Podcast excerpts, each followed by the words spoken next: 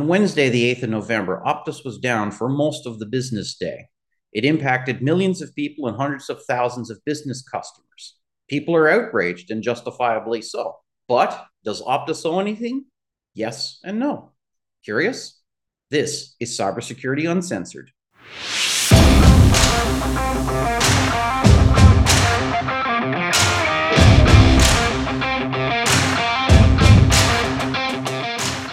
Welcome to Cybersecurity Uncensored. I'm Logan. Welcome to the channel.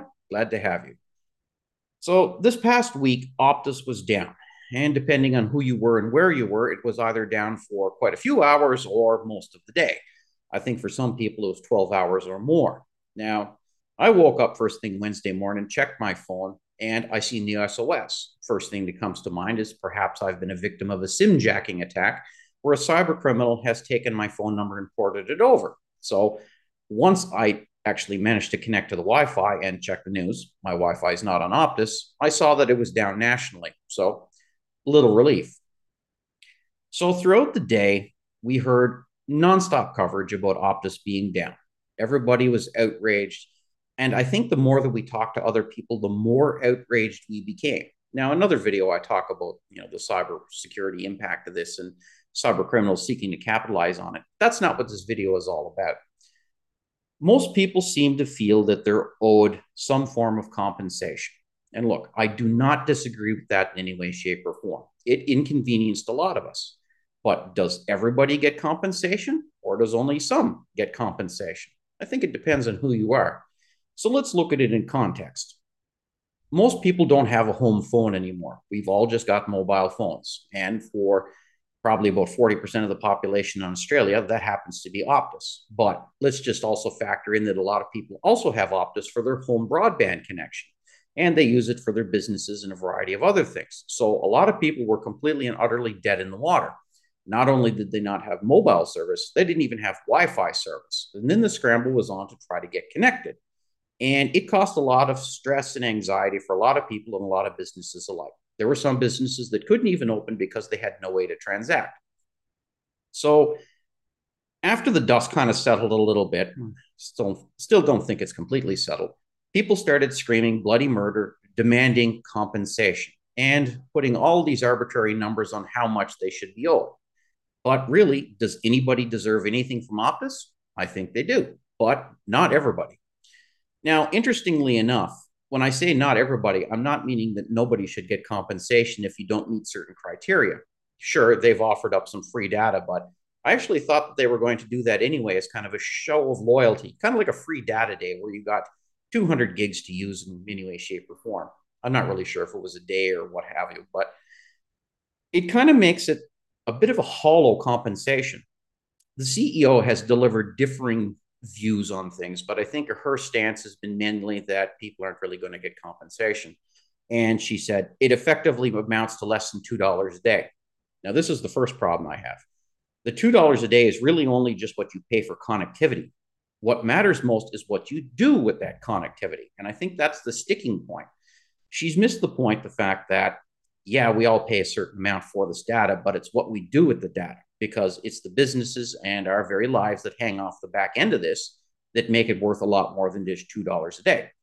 And in my view, 200 gigabytes worth of data, it's not really going to be much compensation at all. There's a lot of people out there, myself included, that just don't use all of the data in their package, but we have the most basic package there is. And I found that a lot of telcos, Optus included, tend to be quite generous with the amount of data that you get within a package. So if you're not constantly hooking up to your mobile plan, you're quite often hooked to Wi-Fi, either at work or at home. So you don't always use mobile data. Maybe you've got a package, I don't know, different situations. So who should get and who shouldn't get? Now, this is where I'm probably going to poke the hornet's nest a little bit, and that's fine. Just remember that this video is my opinion only. So let's just say that somebody couldn't look at Facebook or couldn't go to Instagram or stuff like that. They feel that they should get some compensation.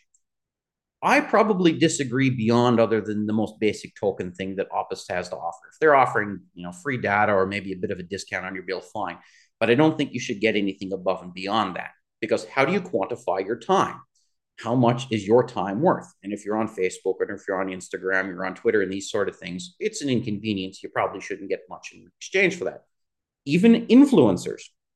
Now, if you make your living as an influencer and you need the connectivity, I understand that. But can you quantify how much money you make? Do you have receipts and bank statements and all these other sort of things? For example, if you make 10 posts a day and you earn $1,000 a post, then you probably could demonstrate that you've lost business for that particular day, especially if you're a brand ambassador or something like that. But if you're just using your phone to order a pizza or something like that, well, you know, too bad, so sad. There has been different stories in the news about how people were out of pocket because they missed flights and all these other sort of things. Again, I really don't think that you're due compensation for this sort of thing. It's probably because we've become so reliant on our technology that we don't know how to cope without it. We don't have backup plans. Now, fair enough, you don't have a home phone that you could pick up to be able to call a taxi or something like that, but certainly you should be able to find free Wi-Fi nearby and at least try to get on to ordering an Uber, calling a taxi, or doing something like that. Even if you can touch base with a friend or a family member, or even just walk down to the corner store and see, you know, can I use your phone to call a taxi or something like that? So I don't really think cases like that are really do much in terms of compensation. Now, in terms of businesses that are owed compensation, these are people that make their very living based off that internet connectivity. So maybe you couldn't order an Uber. Okay, fine, too bad. But the Uber driver themselves are reliant upon their connectivity in order to be able to do their job. So effectively, if an Uber driver or Didi driver or any other type of rideshare driver can demonstrate that they've lost X amount of dollars, sure, I think that they're owed compensation. If you've got a small business, like say a barber shop or a cafe or a convenience store or something like that, and your FPOS runs completely on Optus and you're down and you can't transact, it's a little bit murkier in this sort of case because a lot of businesses, especially in the post-pandemic world, have gone completely and utterly cashless. Now, shouts out to all of you business owners out there that still accept cash payments. Brilliant. I want to take a little bit of a diversion here for a second. I want to throw a little bit of shade on the banks, the ones that have been closing branches all over the country and making you have to travel hours in order to be able to go and do a transaction at a bank, especially if it requires cash. Stop it, okay?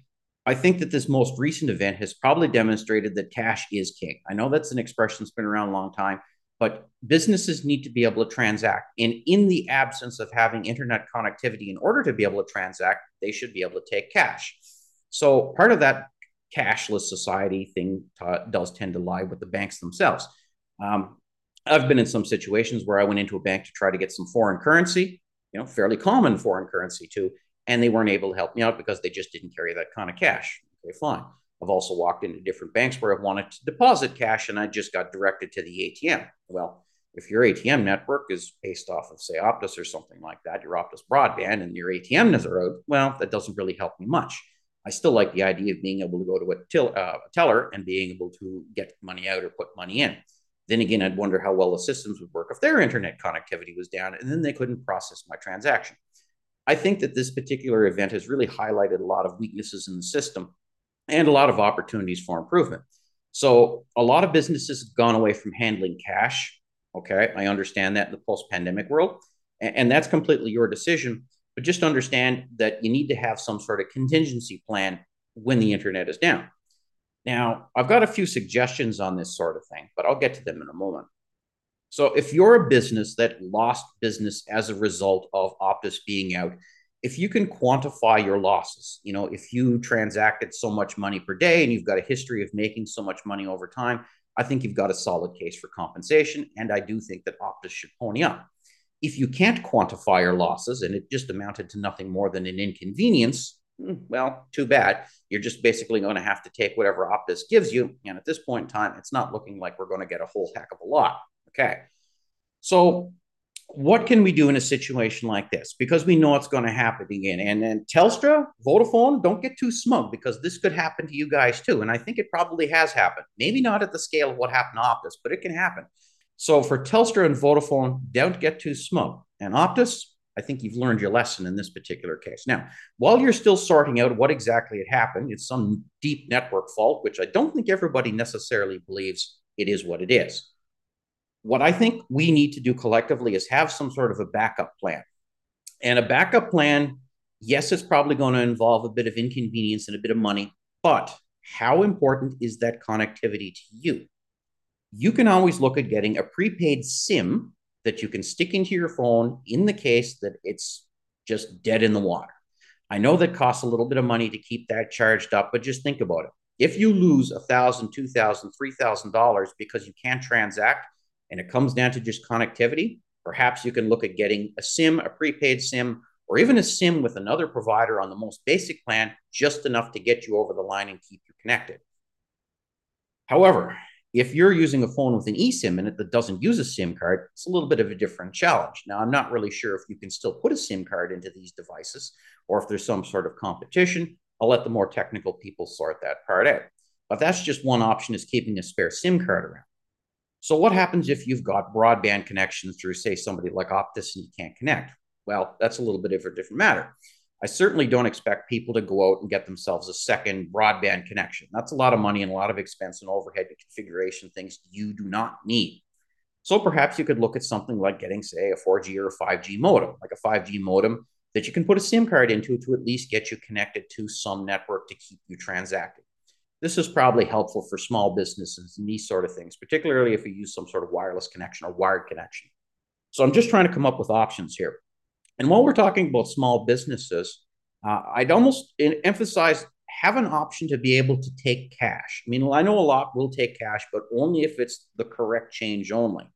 If there's some way that you can have at least a float in a safe somewhere that you've got readily accessible, that you can bring it out and you can start making change on the day for your customers, that's probably a good thing, because at least it'll keep you in business, because a lot of places don't have the change. It's probably a small thing to keep afloat in. Yeah, maybe it's an investment of $100, a couple $100 worth of change or something like that. And of course, you don't start breaking, $100 notes or anything like that. But just have some sort of a backup plan. And as for people that lose their connectivity at home, and if it's really not that important, maybe take up a new hobby. No, I'm just kidding. You just have to kind of ask yourself, how important is it? If it is important, then make some sort of a backup plan. Like, I read one story about somebody that had to drive 5 or 6 hours, and because they didn't have Google Maps, they thought they were going to be completely and utterly lost. That's where the old school technique of learning how to navigate road signs comes in handy. And I don't know, are paper maps even still a thing? I mean, I've got an old copy from 2016 or something like that sitting in the back of the car, but I actually do have a copy of paper maps that I know I can rely on just in case. And you also need to know how to orient them, because you don't want to start driving south when you actually should be going north. So I guess there's going to be a lot of debate over this in the next couple of weeks and months, and how much Optus is going to owe, because I think Optus is scrambling right now, trying to figure out exactly what happened and then, of course, who to blame. Now, we collectively as the public are still incredibly outraged and angered and incensed and all these other types of terms for just being plain old simple pissed off. But there is some onus on us in order to be able to have a backup plan. See, in business, we generally have what's called a disaster recovery or a business continuity plan. And the whole idea is to be able to kind of pick back up when something happens and keep going, particularly the business continuity side of things. So the last thing you want to do is lose like a day's business or anything like that because of someone else's fault. Some of it is our responsibility, and a lot of it is also going to be the responsibility of the telco that's made promises to us to deliver services that are reliable and robust and secure and all these other sort of things. So I think some of the key takeaways from this particular video are going to be, have a backup plan, whether that's having another form of connectivity like a spare SIM card or say like a 4G, 5G modem or something like that, so you can stay at least connected, that you can stay open, perhaps making sure that you have some cash on hand so you can at least transact. So if you really need to run down to the shops to get a liter of milk and a loaf of bread and a few other essentials, that you can still do that. Because I know places like Woolworths and Coles and Aldi and that, they still take cash. A lot of smaller stores don't, so they might want to revisit that type of thing. And as for the banks that I've called out previously, just start to think about your customers in situations like this, and handling a little bit of cash is probably still quite important. And look, guys, at the end of it, this kind of stuff is going to happen. Just be prepared to deal with it. I mean, we are always kind of banging on about bushfire preparedness and flood preparedness and all these other sort of things, being ready for disaster. Losing internet connectivity never used to be very high on the chart, but you got to consider that the last 30 years, the world has simply just not existed without the internet in it, and we're more and more reliant on it. And so I would urge you to have some sort of a backup plan, even if it's a copy of paper maps in the glove box in your car, that sort of thing.